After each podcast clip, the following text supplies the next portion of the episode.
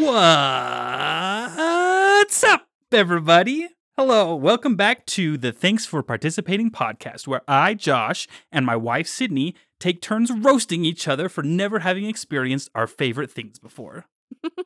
I'm Josh. I mean, do we roast each other? Yeah, we do. Our relationship is built off roasts. Yeah, in our first episode, you said I lived under a rock because I had never watched TV, and on the podcast, you've claimed I lived under a rock because I never knew what an album was. And I said you live under a rock because you smell like a hermit crab. I mean, to be fair, though, everyone knows what an album is. Hermit crabs don't. Like. Well, apparently I smell like one, and I do, so. But I'm the one who lived under a rock. Okay, now I'm just confused. Should we start over? Yeah. No, I think the beginning part was a little bit funny, but I might cut out like when we started to not know what we were saying. Okay, cool. Cool. And I'm Sydney.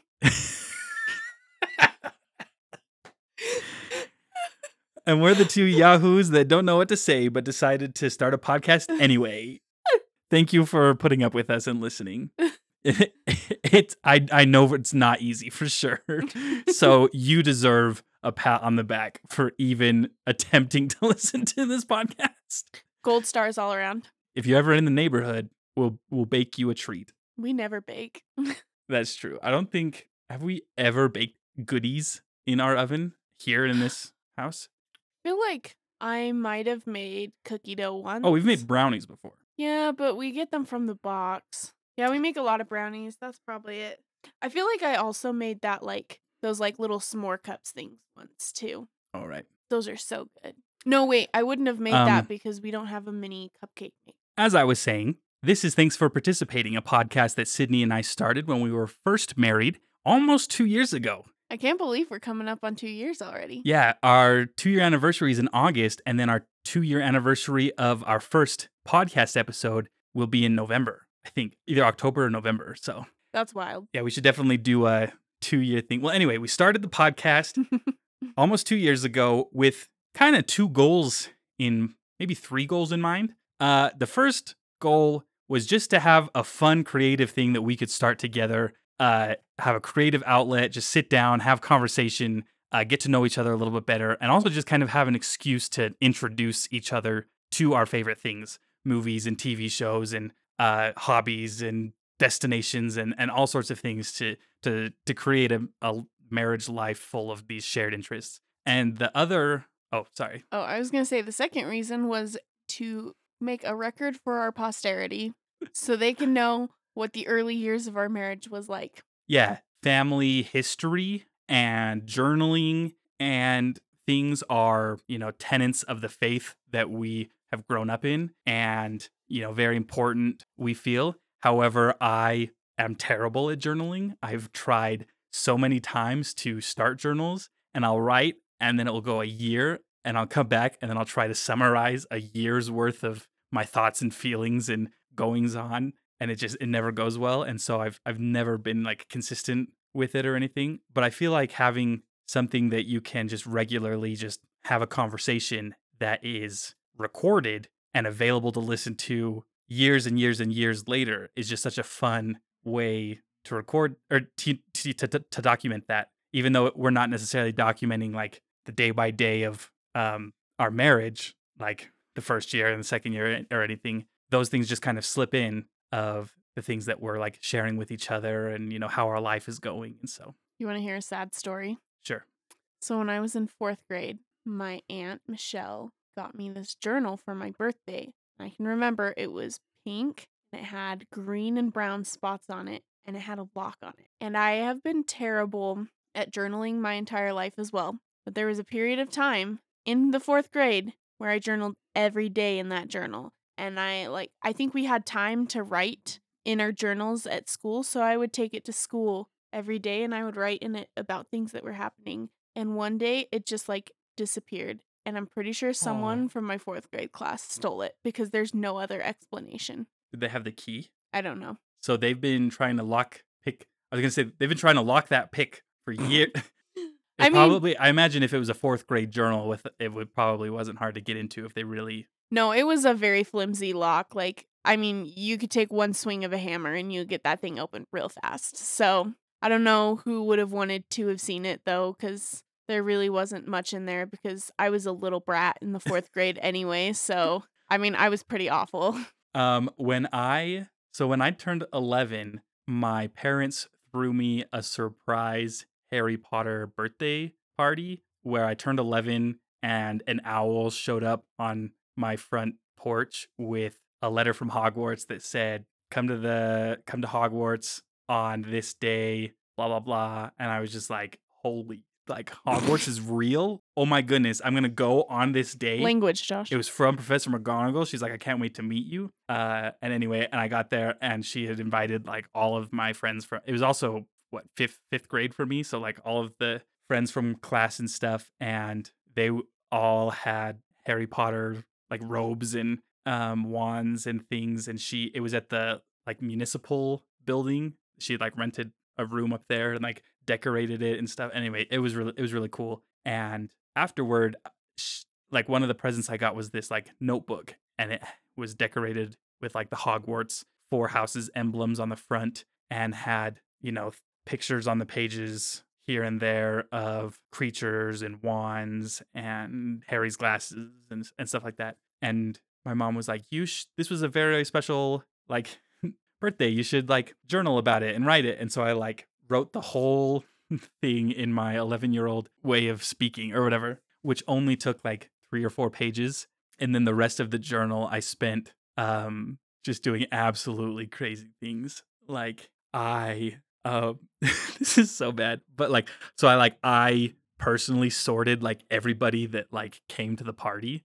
Like we had a sorting ceremony there where we like put the hat on, and I think you just like pulled a house out of a hat and like you open the piece of paper and you're like, oh, you're Gryffindor. Oh, I think we only had like 2 houses, but I thought that wasn't good enough. And I thought I could do this better. So I like sorted everybody just based on who knows what. But I also based people on their blood status. So I was like, these people are pure blood. These people are half blood. And these people are mudblood or like muggleborns. But like as an 11-year-old, I had no like idea of like what exactly that meant. It was just like, for me, it was just, oh, like either you have 2 like wizard parents, or you have 1 wizard parent, or you have no wizard parents, or like, and for me, it was just like, it was all the same. It was just, but like, did I accidentally marry a racist? Probably.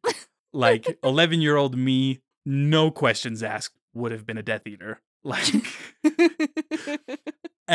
the fact is I was just, I don't think there was any sort of metric that I was like applying to separate these friends into blood status. But I was just like, they just seem like a half blood to me. They just give me that vibe, or I have no idea. So what vibe do I give you then? I don't know. You'd have to ask 11-year-old me. You're not a racist anymore. No, I'm not a wizard anymore. I don't have that gift of inclination. Okay. Divination. That's what it was. Oh.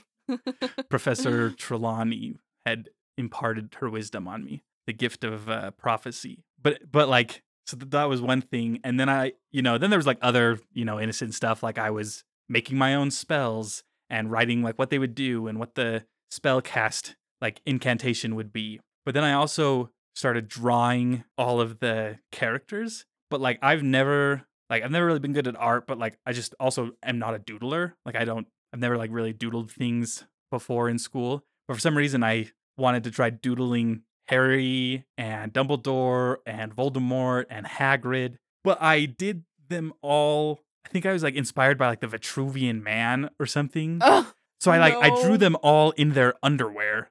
And so I like, I just like last year or something, my mom has like all of these things from my childhood saved up in like this tote. And I found this notebook and I was flipping through the pages, and here's like a hand-drawn picture of Hagrid shirtless in briefs. I was like, why? What inspired me to do this? So drawing Harry Potter characters as the Vitruvian Man. Wow. And that is something special. Yeah, and so I drew them in the center of the page, like spread eagle in their underwear, but then like around them I drew things that were important to them, like their wand and like Nagini for Voldemort and all these things. You drew Voldemort in his underwear. Yeah, I said that. I said Dumbledore and Voldemort and Hagrid. My word.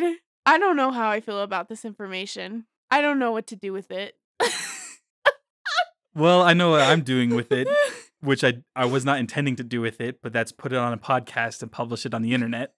But now, listeners, it should be crystal clear to you that journaling is not our strong suit, and this is why we think it would be a good idea for us to podcast instead, so that maybe one day when we have kids or grandkids, they can listen back to this. If the internet doesn't exist by then, I've got them backed up, all the episodes, the MP3 files. Nice. And then the last... I don't know where the internet's going, though. Sorry. I was just going to say the third reason why we wanted to start a podcast was just to meet people, because neither of us are very skilled at meeting people and making friends, but we have met a lot of people through podcasting, and we hope to continue to meet people and continue to get to know the people that we have met better, people that have come on our podcast to guest, people that have invited us on their podcast, and also people who listen to our podcast and reach out to, chat with us. So that's been an invaluable aspect of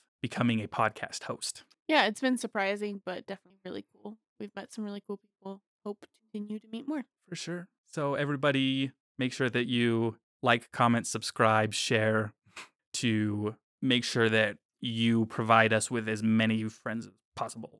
It's on you, listeners. We're desperate. We can't make friends for ourselves, so we're begging you on our knees. I'm begging. Be our friend. You put your loving hands out, darling. All right. So today's episode, we want to talk about something that I have enjoyed that I introduced Josh to. Something that you probably never would have imagined that your husband wouldn't have any experience with. Yes. And I have a funny story about that because, well, let me introduce the topic first. Okay. It is sports. And you would think that it would be Josh introducing it to me, but no. You would be sexist if that was the case. It is me introducing it to Josh because I have grown up going to sports games with my dad. I remember, like, when we were younger, we would go to the Salt Lake Bees games, which is, the AAA affiliate of the Los Angeles Angels. And they had like deals and stuff. And so my family would go often. And I remember like sitting in the stands, kind of watching the games with my dad. And then I'd look up on the scoreboard and I'd see all these numbers on there. And I'd be like, Dad, what do those numbers mean? And Dad started to explain the stats to me. And then I was like, oh, that's kind of cool. And so like, as he explained the stats, he was like, well, this is what your batting average means. And then I realized why I wanted to watch them bat. And I started to get really into the game. And from there, it graduated into all other kinds of sports. But it's just kind of funny because I was really into sports, especially the Texas Rangers growing up. And my best friend's mom is really into football, but her husband is not. And she was like, growing up, I always thought some man is going to be really lucky to marry me because I love football and they're going to want to watch football with me. And then I happened to marry the only man in the world who could care less about it. And she was like, the same thing is going to happen to you. And I was like, no, you don't know what you're talking about. Like, I'm going to marry a guy that loves sports. I'm not going to let that happen. And then I found Josh and I fell in love with him and we got married. And it was pretty deep into the relationship when I realized he'd never been to a professional sports game before. Well, let me be clear. It's not that I had never been to I've been to professional sports games, but I've never, followed sports in any capacity. I've never had, I've never been a fan of a sports team.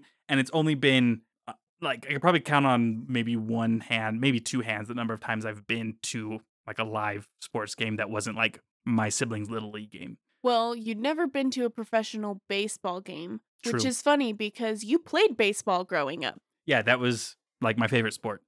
That's the other thing is I'm not completely oblivious to sports. I played soccer since I was 4 or 5 years old, all growing up. when I was like 8 or 9. I started baseball, and I played that all the way up to high school. I played basketball for several years, but I didn't like playing it as much. I found out recently that I love watching basketball, but my main frustration was that I was a bit of a ditz, and my teammates knew that, and so they would never pass me the ball, and I didn't know how to get the ball, so it would basically just be really boring. It would be me running from one side of the court to the other side of the court, never getting a chance to touch the ball for, 4 quarters or whatever, so. When I played basketball, I was very aggressive when it came to the ball. Oh, yeah? Yeah. You're just really aggressive, in all aspects of life. So. I mean, you're not wrong on that, but I remember, at first when I started playing basketball, I didn't really know, because I didn't start playing till I was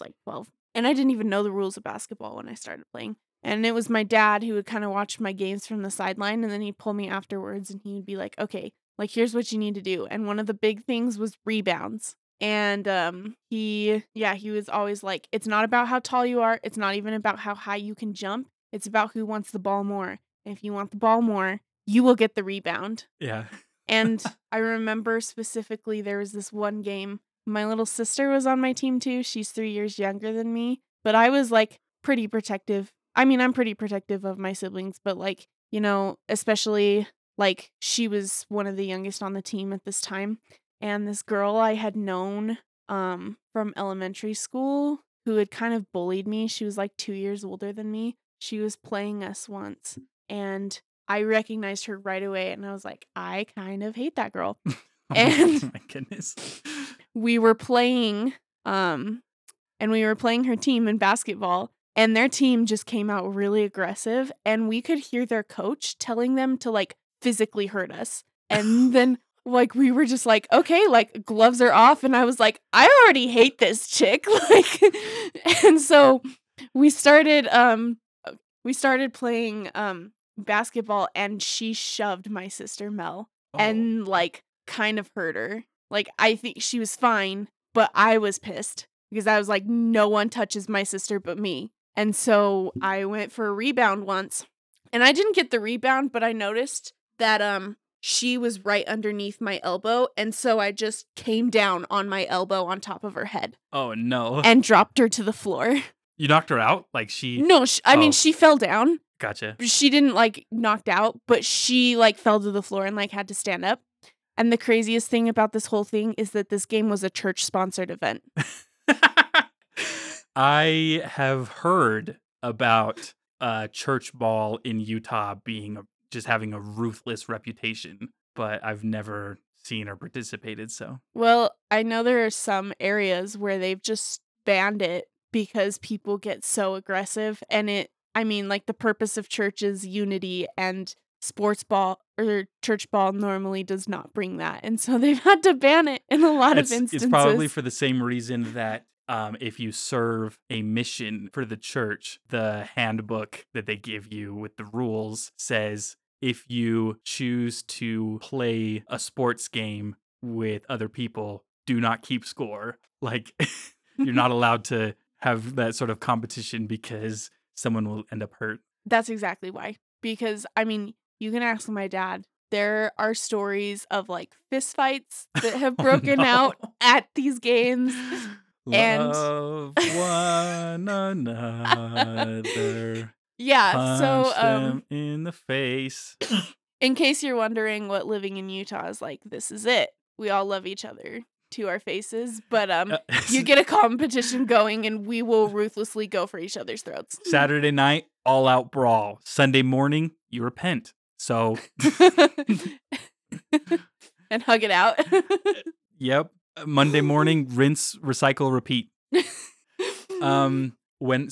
When I was in elementary school and maybe even up till junior high, a lot of the time my dad was my soccer coach, and obviously, even if your parents not your coach, they're always going to be sitting on the sidelines cheering you on and yelling, telling you if you get the ball, they're going to be like, shoot, pass it, give him the ball, yelling, trying to tell you what to do. Oh my gosh, my dad was the worst at that. He was such a sideline coach. And so, in basketball, my mom played basketball in high school. She was on the basketball team. And so when I was playing basketball, that was her time to be the sideline coach, and when I'd get home, she'd tell me what I did right and what I did. It was mostly what I did wrong, because I didn't know how to play basketball very much. I never had the ball to have a chance to do something right. But my dad, he was on the soccer team in high school, and he was my coach. And so it's like, he gets to be the sideline parent, but he was also my coach. So he gets to actually coach me. And so, but like it seems like after every game we'd get in the car and he'd like start to pull out of the parking lot, and I'd still be like eating my after school treat and drinking my Capri Sun, and just like, I'm happy because this is the only reason why I'm here is the treats. The treats every week. And he would just like sigh, and he's like, well, you weren't very aggressive. And so then he would like tell me, I want you to be a little bit more aggressive next time. And I was like, I don't really know. I think at that time I just had no idea of what that meant. I think maybe it just meant run faster or kick the ball harder or don't let the ball be taken from you as easy, but like not really like, you know, go after the ball, you know, like do what it takes, and, you know, don't, you know, be forced to be reckoned with, or, you know, play dirty or anything. And so I think one time when he had really said like, you're going to go out there, you're going to be aggressive, you're going to like show him who's boss or whatever, that I was taking the ball down and one of their defenders was coming up to me, and he was, you know, running up along the side of me, and he kept elbowing me in the chest, or just like trying to like push me out of the way of the ball with his elbows, which like I'm pretty sure is against the rules. Like I think you can shoulder check someone in soccer, but I'm pretty sure like using elbows is like not allowed. I don't know. At least there was something against it for like, you know, youth, AYSO. Sure. Like they don't want people to get hurt. And especially that's like dangerous. When you're younger, there's a lot of rules. And so anyway, he was doing this. And so one time, like my dad's like, be aggressive. So I was running with the ball. He comes up to me, he elbows me, and I just stop. And I look at him and I'm like, I yell at him like, keep your elbows down. Like, what? And so then I just stopped. And then I was like so proud of myself. I like look at my dad. I'm like, thumbs up. Like, was I aggressive? Like, did I do it? And then I just turned around and headed back to my end of the field, forgetting that I had the ball and was going to go shoot in the goal. So I just like stop and I yell at him and I'm like, keep your elbows down. And then I'm like, okay, good. I did it. I just stopped and turned around. Mission accomplished. I'm done. I did what I needed to do here. Hey, you kick a ball in the goal. That's 1 point. But if you yell at somebody and embarrass them in front of all of the parents on the sideline, that's 3 points. That's a hat trick all in one.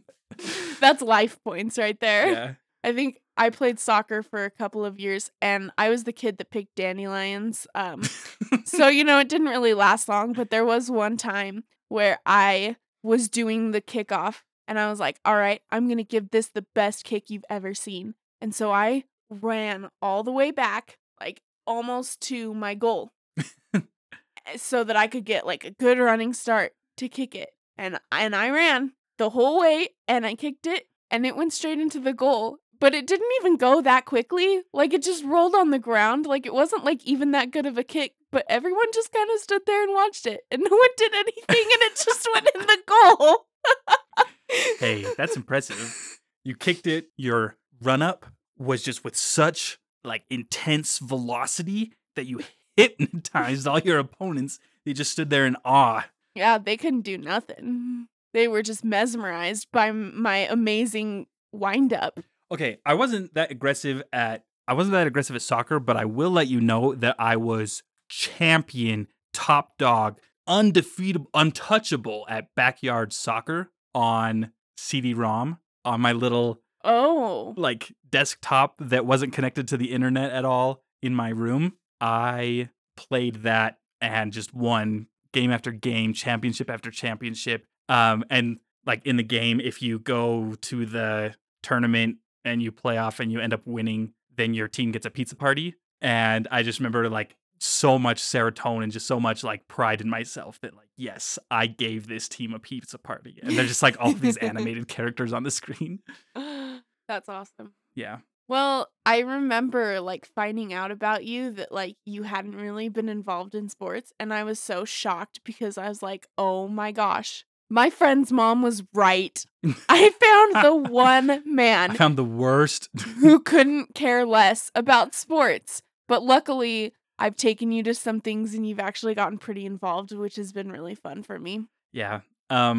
So the youth basketball rec league in Utah is called Junior Jazz, obviously derivative of the Utah Jazz. Oh, is that where it comes NBA? From? I mean, I could be wrong. I just kind of assumed that was what it is, but you know, listeners, if it's incorrect, feel free to tweet at us.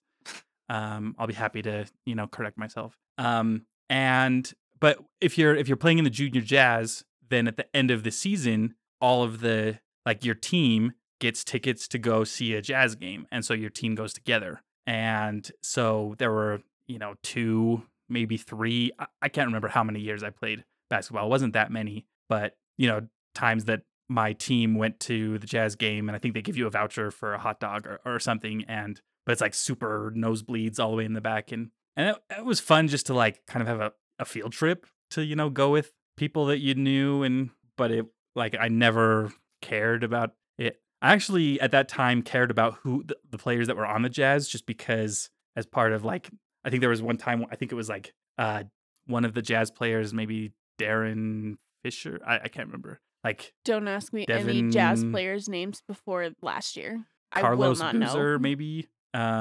They came to do some sort of powwow with the city's recreation league, and they handed out posters that had like a line. It was like a team photo poster with all of the people's names, and I just had that hung up in my room, and I thought it was so cool that I could see all of their faces and names, so I like had them memorized. I just thought that was cool, but mainly just because at that age, I just loved looking at things and memorizing the details about it because I had nothing else to do. And so that was fun to just kind of like go and see those people that I like had their names and faces memorized like in person, even though I knew nothing about them and had never seen them even on TV like shoot the basketball before. And similar thing with soccer, like the soccer league didn't give you tickets to go see soccer games, but we have an MLS. It's Major League Soccer's MLS, right? We have an MLS team, Real Salt Lake, that used to be playing in Salt Lake City, and now it's in, Sandy? Yeah. And there was one, at least 2 times that I went to a game. One time I think was with my dad, and it rained, and we were in ponchos, and I thought that was like really fun and interesting. And another time I went with my oldest cousin, and they're like really big Real Salt Lake fans, and he took me in, and I have been to a few Salt Lake Bees baseball games, but it was only ever at my cousin's birthday party, and he would invite all of his friends, and then there'd be me. And I think like 2 years in a row we did that. But anyway, yeah. But I had never like my dad loves watching sports, but he doesn't like watch them religiously like every game. And I couldn't even tell you if he has like specific teams that he roots for, but I know that he loves to. Like for his own, you know, downtime, you know, personal space that he'll just like turn on a game and like watch it. So I have always been down for a good sports game, and like I would watch like the Bees and I would watch BYU football with my dad growing up, but it wasn't until 2010 when the Texas Rangers like made a run for the World Series that I really started to pay attention to sports. And like during the whole season I would come home and like we didn't even have like the games to watch. I would get on MLB.com and I would just put on like the free cast that they give you, where you just like see someone like input, oh, this was a ball, this was a strike. Oh. And like you don't even like really get to watch it, but I would come home every day and I'd put those on. And I would like do my homework while I was watching the game. And I got so involved those couple of years, only to have my heart broken. I'm not even ready to talk about 2011 yet, but I've still been such a big fan, especially of baseball. I really love baseball, and I've kept up on it. You know, obviously the Texas Rangers have not been as good in recent years as they were in 2010 and 2011, but I still follow them a lot, and we just got a new stadium, which I was super excited about. But that was kind of my background, and you know, I grew up just watching a variety of things, Super Bowl, you know, a lot of like college football, some basketball, lots of baseball, that kind of stuff. I think I became aware of how much you enjoy watching and attending sports events pretty early into our relationship.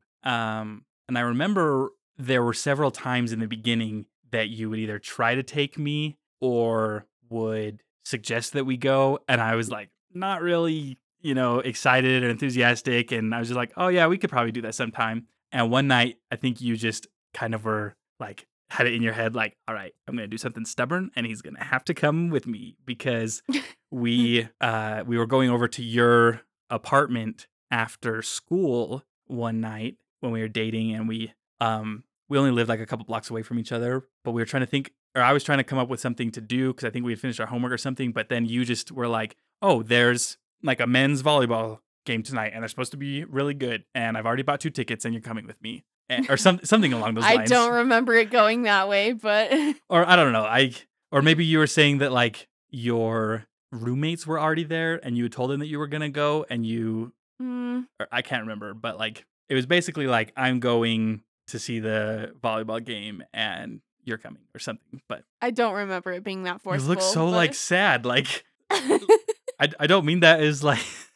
like you were mean and you forced me to go to a volleyball game. You just look so like betrayed. Like what? Well, I just don't remember it going down that way, but also knowing me, I'm like, it very well could have gone down that way. So yeah.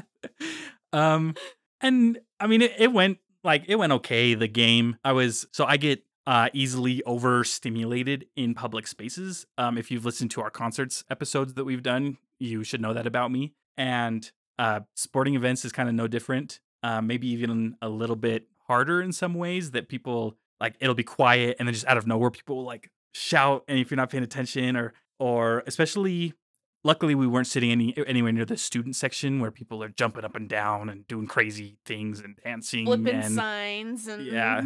And anyway, and so it wasn't that bad. Like the hardest parts for me about college sports games is like every time that they score. I don't remember if it was every time that they score at, probably not, because you score a lot more often in volleyball than in football, but they like stand up and they clap and they do the school fight song, and just like I don't know what that is. It's just like the clapping and then just like because you can't, when there's like thousands of people singing a song all on like different notes, but also like no one has good diction. So it's just like a mumble. And you can like barely make out the melody and you can barely make out any of the words. But then like the clap, clap, clap. And it's just like, what's the word? Like sensory, like sensitivity is just like, it's so icky. I don't like it. That's one of my favorite things about like sports games is because everyone's all hyped up and it's fun to be in a crowd where everyone's like so excited, especially when you're winning. And then like in volleyball, they play it after they win like a set. And then you're like all pumped up and you're like singing your song and you're like, yeah.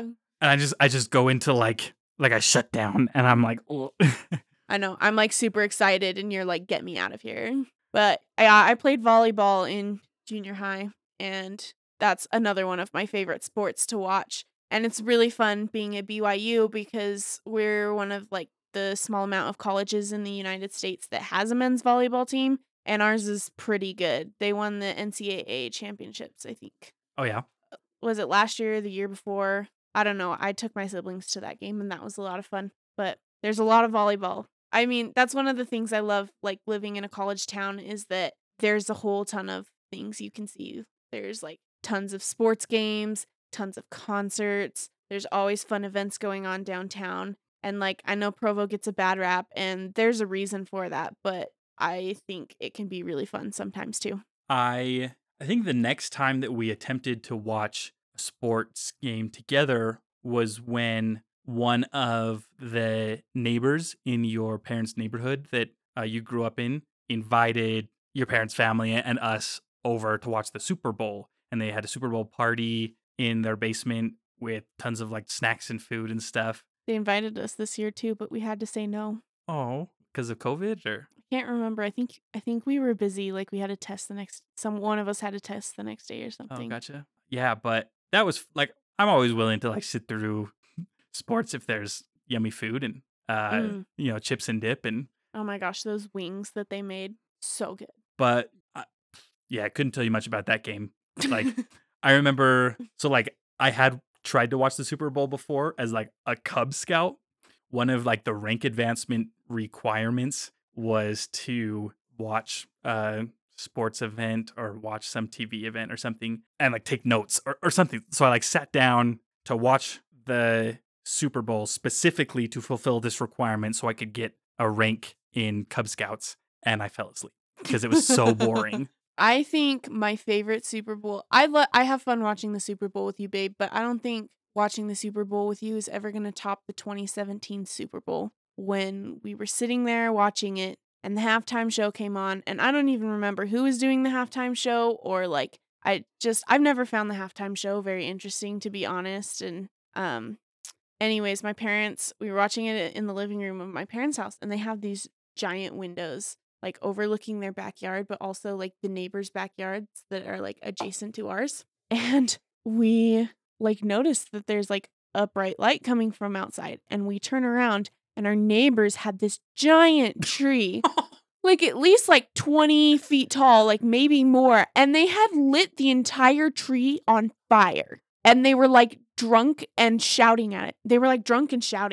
And they were just hyped up and having a good time. And my dad was so pissed because like there's a bunch of trees. There's a big tree in our backyard that touches some of the branches of the tree they had lit on fire. And comes close to your house, right? It like comes over the top of their house. Like it touches the roof. Of your house? Yeah. So. And the roof of our neighbors, like our next door neighbor's house is like this really like sweet elderly couple. And so like my dad was like, they could have burned down both of our houses. Luckily, like our tree never caught on fire and it was just their tree and like their dumb decision. But like my dad ended up calling the fire department on them because well, it was a huge fire hazard. I mean, you look out the window and what do you see? Fire blazing up the apricot tree.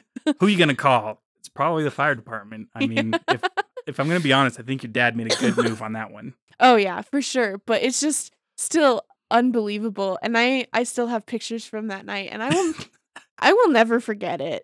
Turning around and seeing a 20-foot tree in a suburban area on fire. That is just a moment to like never forget. Drunk, and they were yelling at the tree like, hey, tree.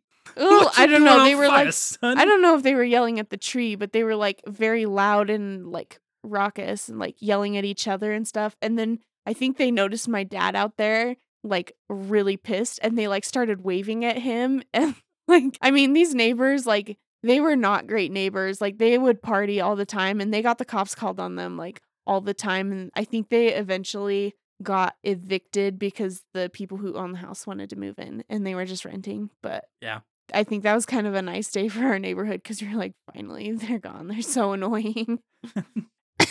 One of the other things that we started as far as sports games go was in 2021. I had heard somewhere or on the, well, I don't watch the news. I was going to say on the news, but I don't watch the news, which is why I'm so ignorant about everything in current events. And, but somehow I found out that the Jazz had done, maybe it was like at work. I think at the time I was working at a tire repair shop, that the Utah Jazz had done really well in their season. And I Googled it. I was like, oh, if they did really well, I wonder, you know, how they, if there's like rankings or, you know, how they did compared to everybody else. And it turned out that they were ranked first in the league or in the west half of the league or they were just, they were conference, right? They were just given the first, the first seat in the playoffs. Yeah. Which I didn't know if that meant like, they've had the most wins out of any team or just like I didn't know if that's necessarily what it meant. Yeah, I think they normally base it off of like your win-lose percentage. Gotcha. I know that it just meant that they were like really high comparative. I just didn't know if it meant like if you're first seat, it means that you are like the number one team. But anyway, I was thinking, oh, wow. Growing up in Utah, you hear about the 1997, 1998, NBA championships. Karl Malone, John Stockton one? I think so, where like the Jazz went up against the Chicago Bulls like 2 years in a row in the NBA finals. They lost both times, but like that was like the golden era of the Utah Jazz was John Stockton and Karl Malone, and they did really, really well. And all I know about those two is that they were great basketball players. They have streets named after them. And every dealership is named after them. Exactly. Like they own all of the dealerships in Utah. Them and Larry H. Miller. Between the three of them. Stockton Malone Toyota. Between the three of them, they've got all the dealerships in the state covered. Yeah. And Larry H. Miller, he was the former owner of the Utah Jazz, right? I believe so. He owns all of the movie theaters in Utah too. Yeah. Well, Larry H. Miller, he doesn't Megaplex. Because he's dead, but. Well, right. But his family. His estate. I think his wife, Gail Miller, she owns a lot of it. But anyway, so it had been, over 20 years of since the last time the Jazz was really hot in and really good and I don't think they've ever won the finals. But I was thinking, oh, they're they're ranked number one going into the playoffs. Which I'm gonna be honest, before I was in a relationship with you, I don't think I ever really knew what the playoffs were. I had heard that word, but I had no idea what that was. All the things I've had to explain to you. First albums, then playoffs. Yeah.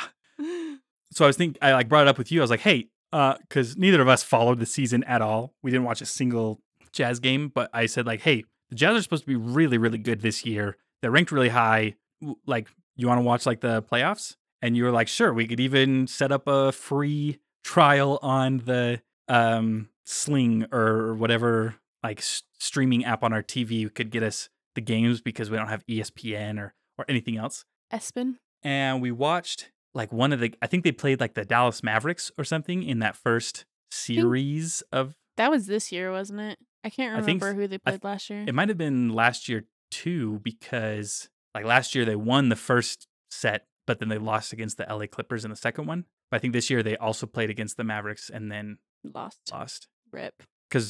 Or maybe they won. Maybe they also played against I can't remember, but we watched it at home and it was really fun to see them play. And they did play really well. And plus they just shot a ton of 3-pointers.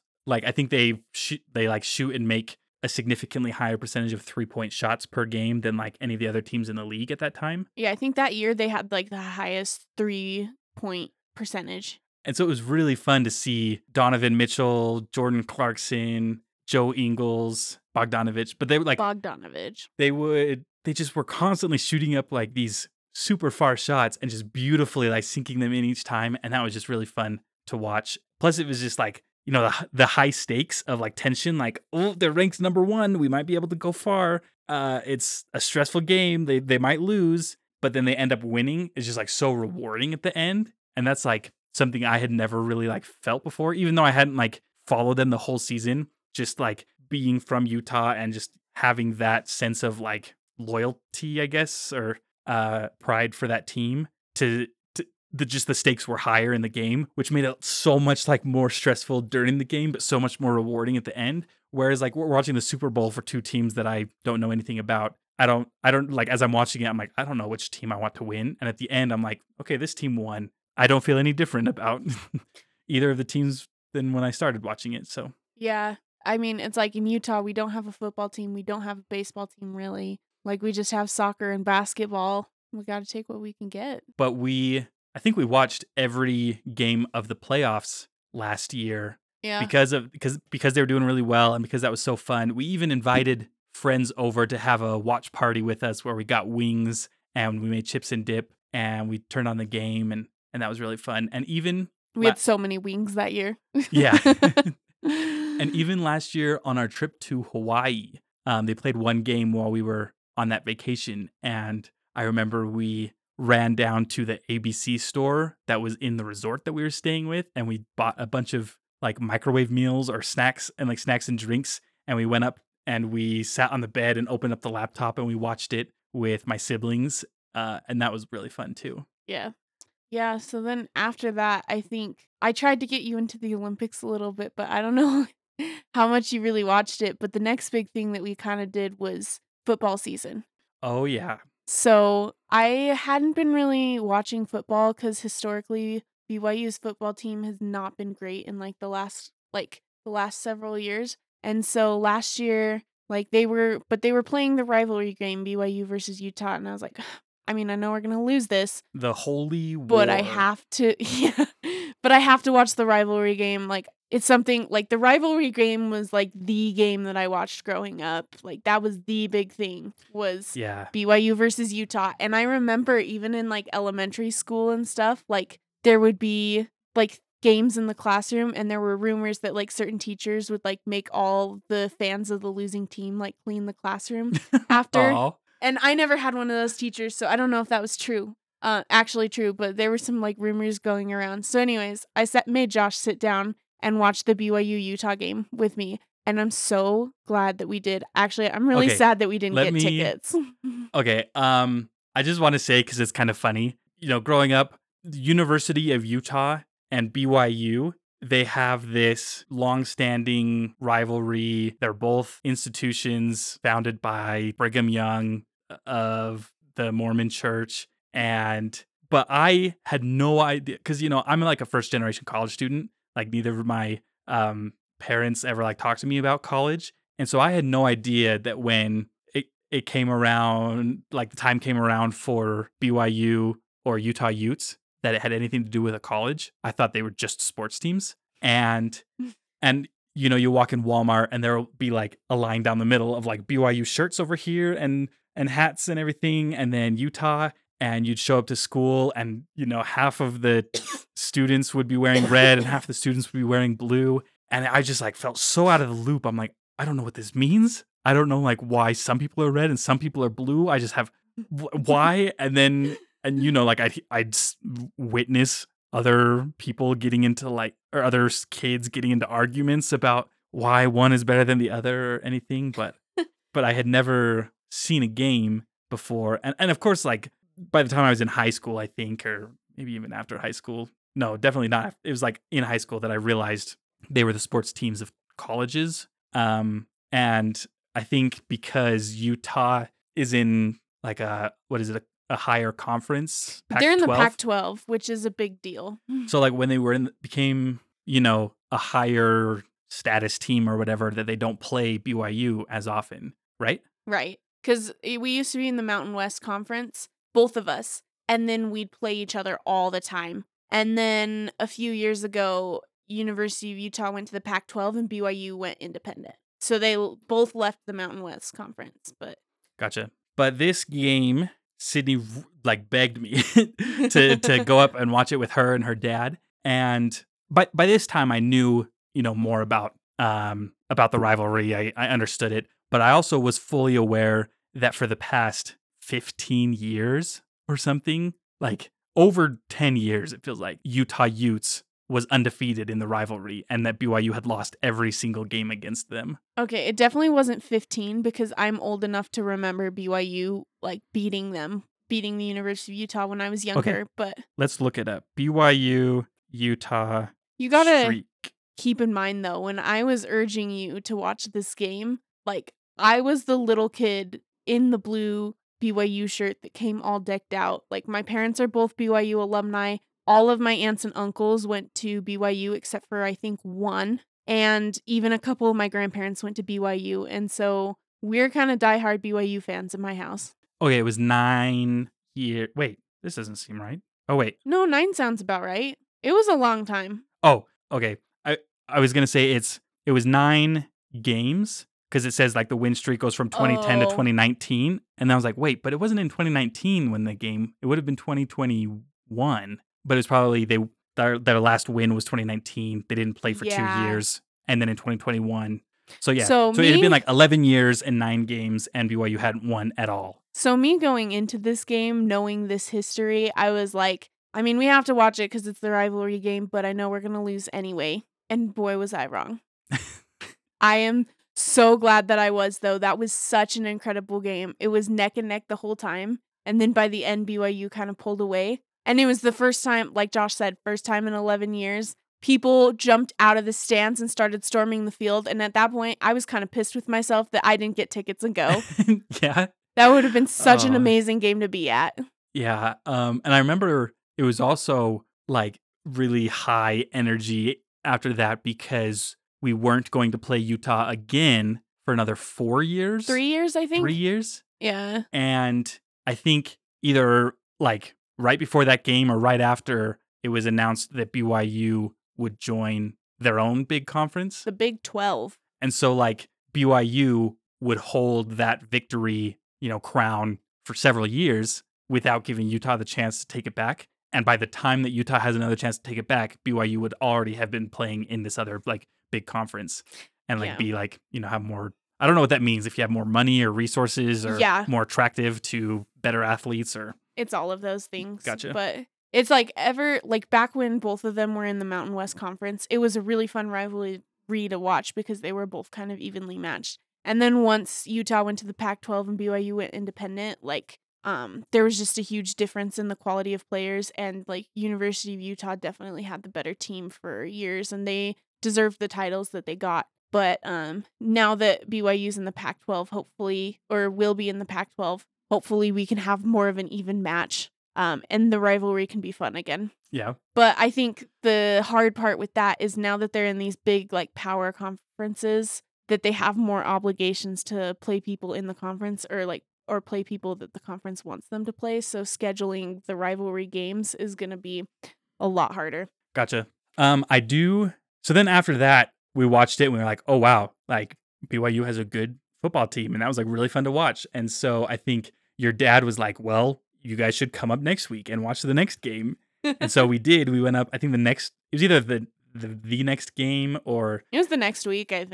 Yeah, they played Arizona State, which was supposed to like they were supposed to be like either a better team or like a really tough team to go against or something. Well, I think they're in a power conference. Like let me look up their conference. But okay, and I was kind of expecting like, oh, maybe it was a fluke. It was just like, you know, like a one-off thing that BYU did really well. But like there was one moment. Arizona State's in the Pac-12 too. Oh, really? Yeah.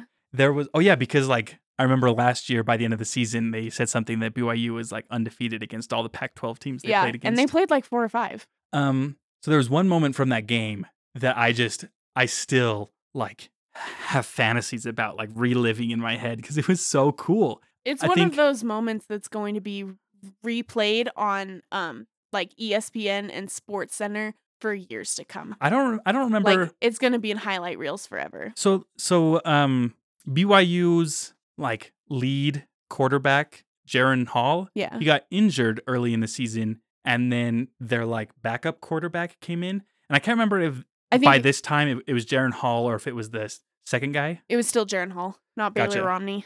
But like, you know, towards the latter end of the game, it was still like pretty tight, but the quarterback started making some mistakes. I think he had already thrown maybe a couple interceptions by this point. I think this was the game where he got injured and he kind of started to slip up a little bit. Yeah, maybe. He starts, you know, making some mistakes and like they had been playing really strongly and it kind of seems like, oh, they're starting to slip. Arizona's going to like, you know, break away and, you know, score a bunch of points. And what happened, BYU had the ball and they hike it and he gets sacked. He gets like, so one of the Arizona players runs at the quarterback and he's about to like be tackled. And so he just kind of last second throws it and he throws it right into the hands of the opposing team. And their player catches it and just immediately takes off down the sideline for an interception. And no one's anywhere close to him. And he, like, you just instantly knew that it was going to be a touchdown for them and that it was going to be the end of the game. However, the like offensive running back on our side, Tyler Allgeier, just as lightning fast as the Superman comes up behind him, and he jumped like over this guy's shoulder, reared his arm back, and just hook punched the ball like over his shoulder, through his hands onto the ground. Just, I couldn't believe it. I couldn't believe what I had just seen. But the best part was that the quarterback had been running up behind him and caught up to get on the ball. So it was like 2 turnovers like in the same play. It was just, oh man, like interception, like running down. You're like, oh, we've lost it. Then just out of nowhere, boom, we have the ball. Oh, it was crazy. If you have not seen this yet, do yourself a favor and like, look it up. It is incredible. I will link like a YouTube clip or something in the show notes. I just, oh man. Then like the next week, Sydney and I would be like, oh, remember that play? And we'd pull it up and we just watched it over and over and over. It was so cool. And I think that was like the defining moment of like, okay, this is Tyler Allgeier's season. And he's like, he's come to like show the world like he's not to be messed with. And he did. He was a pretty high draft pick this year, wasn't he? Yeah, I think so. Like round 4 or 5 or something. I think he went to the Atlanta Falcons. I thought he went to the New York Jets. No, that's where the quarterback from Zach a couple years ago Hall or went. Whatever. I thought maybe you were just saying it would be cool if he got drafted to the Jets and was playing with him, but I don't know. I feel like someone said he was playing on the same team, but I could be wrong. I told you this, and I stand by my statement, but I would leave you in a heartbeat if Tyler Allgeier asked me to be with him. I wouldn't even be mad. I mean, what can I say at that point? And then I think it was after that game where we realized, oh, this is a good team and they're going to have a good season. And so you were just like right then and there, we're like, we got to go to an in-person game, Josh. Like, we got to get tickets. Yeah. So we went to a couple of games. I think we saw the one against Boise State and the other one against South Florida State or whatever. And they were both kind of fun. Yeah, Boise was disappointing.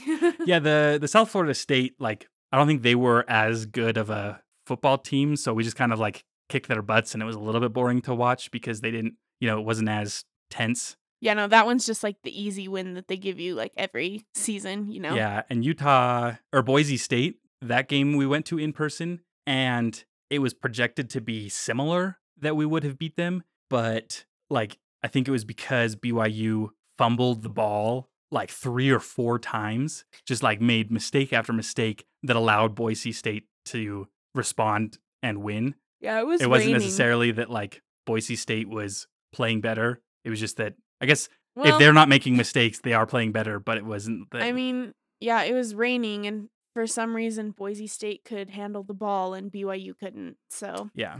But like all the other games that we watched were super fun. Like my boss at work, after I had only been at that job for like a week or 2 weeks, invited us to his house where he had like this inflatable projector screen and tons of like snacks, and we like sat there on the lawn, like on the mountain, next to the pool, and watched like the Utah State BYU game. Do you remember Wheeler? Like, I was looking on my Instagram stories, and my cousin goes to Utah State, and he had put on his story, and so it begins, and it's a picture of him like. It's a picture of the field that he had taken at the game. Oh. And after the game, we won like by a lot. And I was like, should take a picture and send it to him and be like, and so it ends. And then I was like, no, I'm not going to do that. That's too mean. But then you were like, I'll do it. And you did.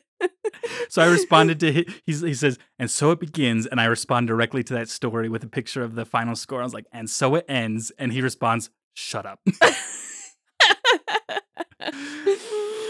Yeah, that was a good moment.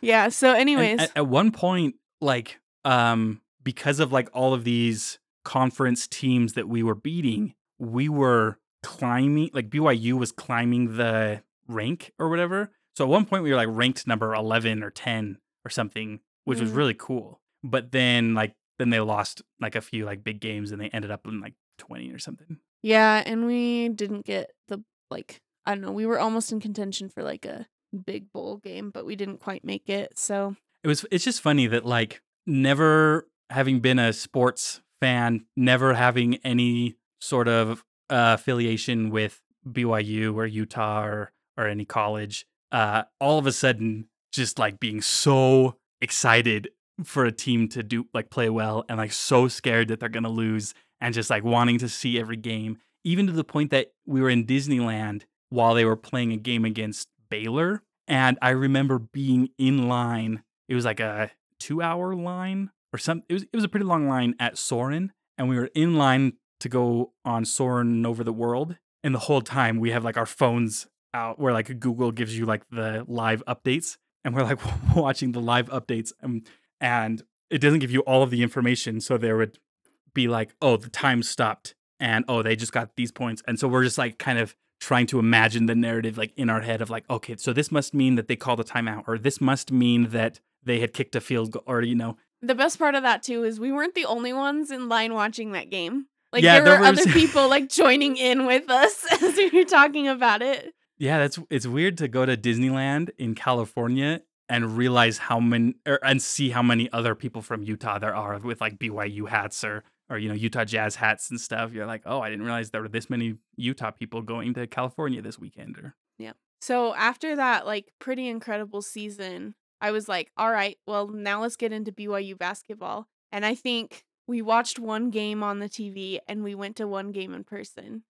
Yeah, the game on the TV wasn't against the other college that's in the same city as us. And it used to be a community college, and they just became a university like 10 years ago. Like, they're still like a pretty kind of small. Oh, well, I wouldn't say they're small. They have more students than we do, right? Yeah, I think they're the biggest university in like the state. Well, it's like open enrollment, right? Yeah, that's true. Like, it, there's no really admissions. So, plus they have green. Their color's green, which, you know, any school with green colors automatic in the toilet. Says the person who transferred to a school with green colors. Like, my high school is green colors. I'm a Fighting Hawk now at University of North Dakota, which is green.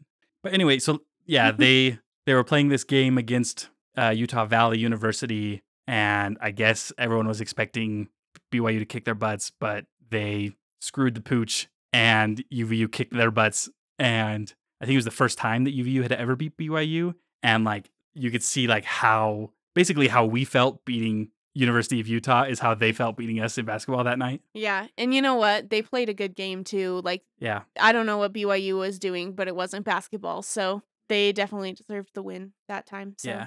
And then Sydney had said she wanted to go to a live basketball game, but I was a little bit nervous for a while and kind of put off going because like the two football games that we went to in person were fun, but it was still like, you know, there was like, you know, a threshold of like overstimulation that I had to handle. And I just felt like going to a basketball game might be a little bit worse because it was indoors, and I don't know exactly what else, but like I was just expecting like it to be a little bit harder. But for Christmas that year, one of like, we all got, all of the employees at my job got money for a like extra bonus specifically for like a gift, like a Secret Santa type thing. And one of the guys I work for got me noise canceling headphones. And so Sydney was like, well, why don't you try bringing your noise canceling headphones to the game to block out, you know, noise and, you know, all the sound and maybe you'll be able to, it'll be easier. And I did. And it was like way more manageable to be, you know, in the presence. And once again, so thankful that we weren't sitting in the student section. I will say that game was not as fun to watch though. It just, like, neither one of them were playing good basketball, but BYU still won, which was nice. But it just, like, our basketball team was just not what our football team was. And so it just, you know, wasn't the same. And I think we kind of just stopped watching. Oh, yeah. Stopped paying attention to the basketball after that. But one thing that I've been super excited about is to take Josh to a Texas Rangers game, because I would go down, like, growing up, I would go down and visit my family and we would go to a game in the old stadium. And just a couple years ago, they finished their new stadium, and we were able to go last year for the Green Day concert, but like we didn't get the chance to see a baseball game in it. And so this year, like, Texas Rangers, we're not doing hot in May when we went. And, but we went anyway, because I had to be in the new stadium. And I just remember walking in, and you know, Texas gets like 110 degrees, but I walked in and that air conditioning hit and I was like, yes. This is the way baseball is meant to be done.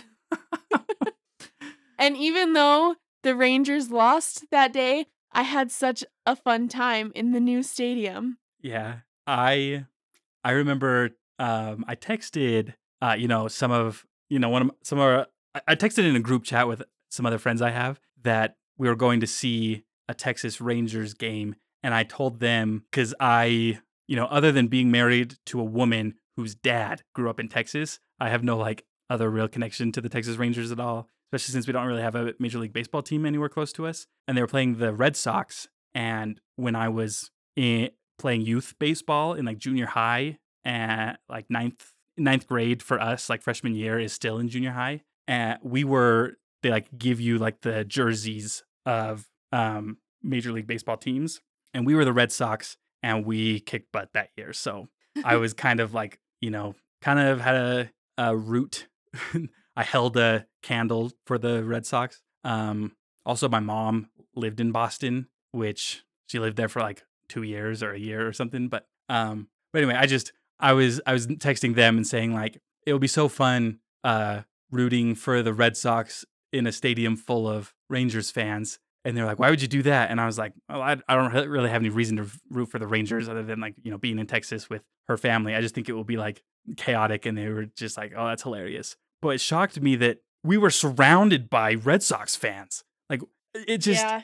It's like Red Sox and the Yankees are like the two teams where like their fans are kind of everywhere. And like most other baseball teams, like their fans are very regional. And so, you know, most of the Texas Rangers fans are going to be gathered around Arlington, and like, you know, it's the same with like Colorado Rockies. They're all going to be around Denver and that kind of stuff. But the two teams where you'll really find fans everywhere is the Yankees and the Red Sox. I was shocked because I thought because of like whenever the Red Sox would like throw a strikeout or, you know, hit a double or triple or, you know, just do something great, the cheers would be way louder than any time the Rangers did something cool.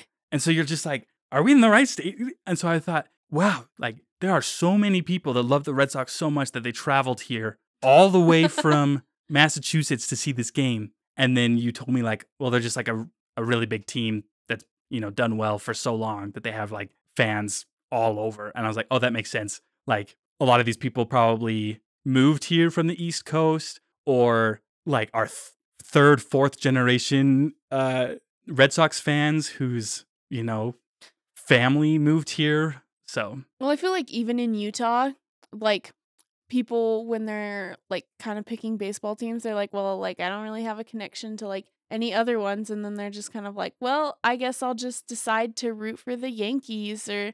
Because that's a safe decision. Yeah. Like if I root for someone who has done well frequently in the past, I'll be more likely to, you know, not be disappointed by their performance in the future. Yeah. We do see a lot of Angels fans here, too, because the Salt Lake Bees are the AAA affiliate of the Angels. And there's a lot of people moving here from California. But, yeah, for the most part, it's kind of that way where just anywhere you go, there's going to be Yankees and Red Sox fans, even if you're living 10 minutes away from Ranger Stadium. I think I'd tell you right now, if I were to watch baseball more regularly and become a fan of a team, I think it's inevitable that it would end up being the Mets. That's fair. Yeah, like I've heard jokes that like everyone ends up a Mets fan. Plus it's like I love the meme of Kingpin from Into the Spider-Verse where he's like, it's not about the money, Spider-Man. It's about the Mets, baby. Go Mets. But yeah, like I lived in Flushing, one subway stop away from Mets Wells Point. I lived there for a long time. But anyway, and I feel like I would be a Mets fan a lot sooner than I would ever be a Yankees fan. Hey, as long as you're not a Yankees fan, this marriage will go. You don't like the Yankees? No, I just. Are they like? Do they have like a dirty history with the Rangers or something, or you just? No, well, I've always found their fans annoying. Okay, I was just about to say like I have heard people say on the internet that Yankees fans are like not good fans. So I don't know if that's true. I'm not gonna make that stereotypical claim because we are trying to be open and inclusive, even if you are a Yankees fan. So I don't know if I can join you on that one. Just kidding. Yeah, I don't know. If I had to go based on like negative history with the Rangers, though, it would probably be the Cardinals. But I'm still not ready to talk about 2011. Yeah, I think I asked my dad one time because I had a Game Boy and I had this like baseball game on my Game Boy when I was really young. And I asked him because you could choose what team you were going to play as. And I didn't know any of the teams. Or like where they were from, and I'm like looking at like the because it wouldn't even say like what the team is. It would just give you like the logo. Shortened version of the logo or the mascot. Gotcha. And I'm looking at all of these. I'm like, some of them you can't even like because like you know the Cubs is just a C. Mm-hmm. So I'm like looking at I'm like I don't even know like what some of these are. Or the Athletics is just an A. But I mean, how do you really draw an athletic? Yeah. You know. And anyway, so I would ask my dad like, oh, like what's your favorite baseball team? I think he told me it was the Orioles. And then I was like, okay, that's cool. And that was just kind of like, you know, background, you know, back of my head information I had tucked away that my dad loved the Orioles. I don't even know. Is it Baltimore Orioles? Yeah. Gotcha. Which I don't think my dad's ever even been to Baltimore or anywhere close. But, and then I think I brought that up to him just within the last few years that I remember that he was a fan of the Baltimore Orioles. And he was just like, what? Like, I've never, you know, it was just something that he had like told me. I don't think he actually has a favorite baseball team. Or... He told me he follows the Yankees. Like if he has to root for someone, it's the Yankees. That's probably because him and my mom went to a Yankees Red Sox game like in the Bronx in like 2018. I went to a Yankees Red Sox game in the Bronx back in old Yankee Stadium before they tore it down. You're like a grandma. Yeah, well, I was like 3 or 4 when it happened. Oh, well, then that doesn't. All I remember is I was sitting in the bleachers. It was raining like crazy, and I was so miserable, and I was just crying the whole time to go home, and Dad was not happy. Because my aunt was living in... To be fair, like, I'm not happy when you cry to go home either. My aunt was living in Pennsylvania at the time, and so my parents had gotten, I guess, like fairly cheap tickets, and they had driven like a couple of hours into New York City to go to this game. And it rained the whole time, and the couple in front of us were just, like, swearing like crazy, I guess. I don't remember that, but my parents have, like, told me when they retell the story. And then they had a toddler who was just whining like crazy to go home and, like, wanted no part of what was going on. Nice. Yeah. Yeah. So my family went to Texas last week without us. And while they were there, my sister called me while I was at work, like, video called me. And I got to talk to my grandpa.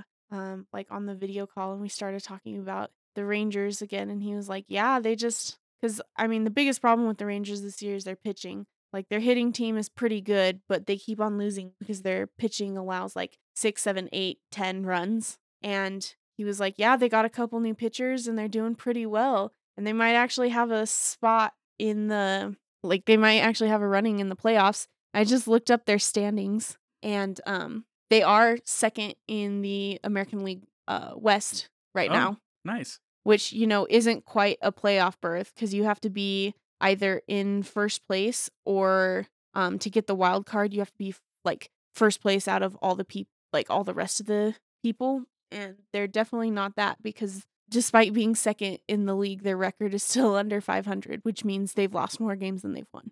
So I guess the rest of our division is just having a really hard year this year. So. That doesn't make any sense, because if they are second, but they've lost more games than they've won, that means that like everybody's losing more games than they've won. But if that's the case, then who's winning? If they're losing, who are they losing to? We're just talking about the AL West here. They're still like they still play like the Central and the East Division a lot. So the Astros have like a 623 percentage, and the Rangers only have a 485.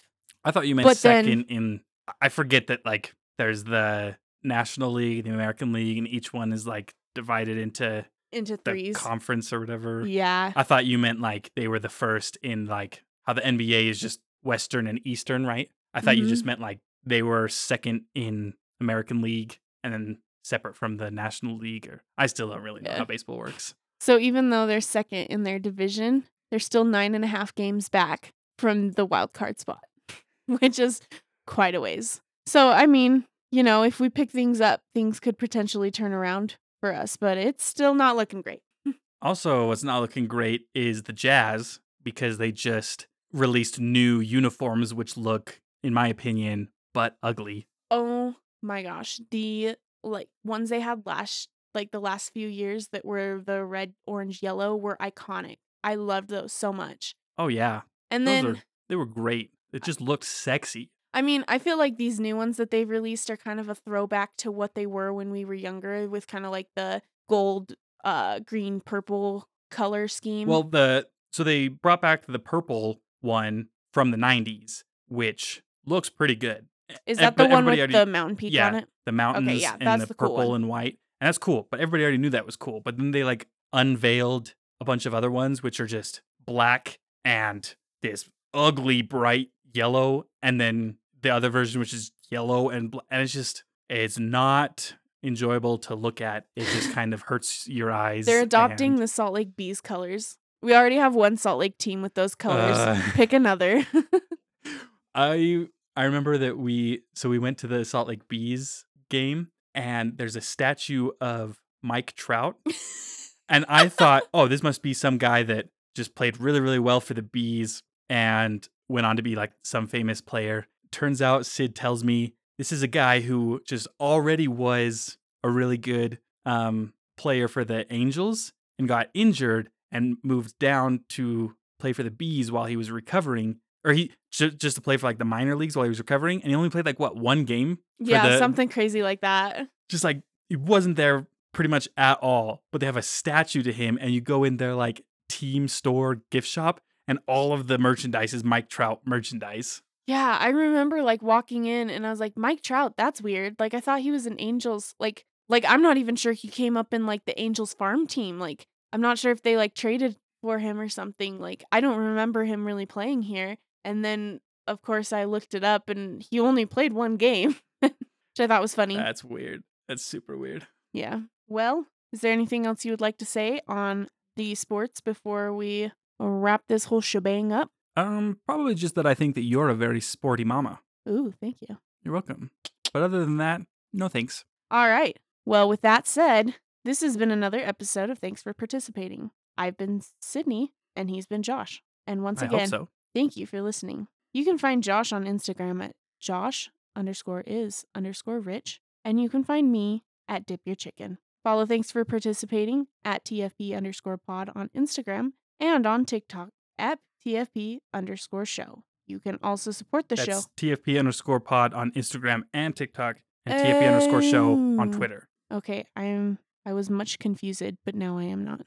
The Lord confuseth and the Lord taketh away. Poop with your pants. You can also support the show by ordering some podcast merch. We're super excited about this new development. We only have a few designs so far, but I think they look pretty sexy. So yeah, they're dope as hell. I will personally send you Christmas cards this year if you buy a t-shirt. All right. That's a promise. And the link to our TeePublic can be found in the show notes. Quick reminder to rate and review the show on iTunes if you feel like being nice. Reviewers will earn a shout out at the beginning of the podcast. You can also now rate the show on Spotify as well, and we would really appreciate it if you do so there. Our cover art is by Vaishon Brandon. You can check him out at Vaishon Designs on Instagram. Our theme music is composed by Mitch Fry. Follow him at firefry_ on Instagram and Mitch Fry Music on YouTube. Thanks again for listening, everybody. It was fun to spend this hour and a half of our time with you, and we thank you for participating.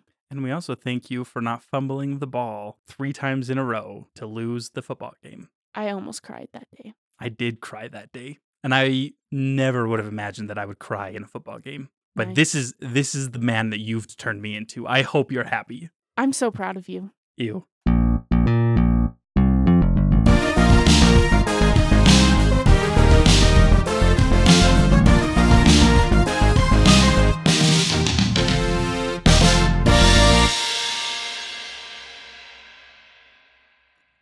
And it's freaking delicious.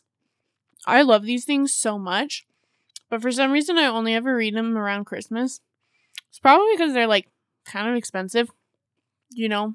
Like the Pirouette ones that aren't, like, the Trader Joe's brand. Are, like, $5 a tube for, like, only a couple of things. But they are so yummy.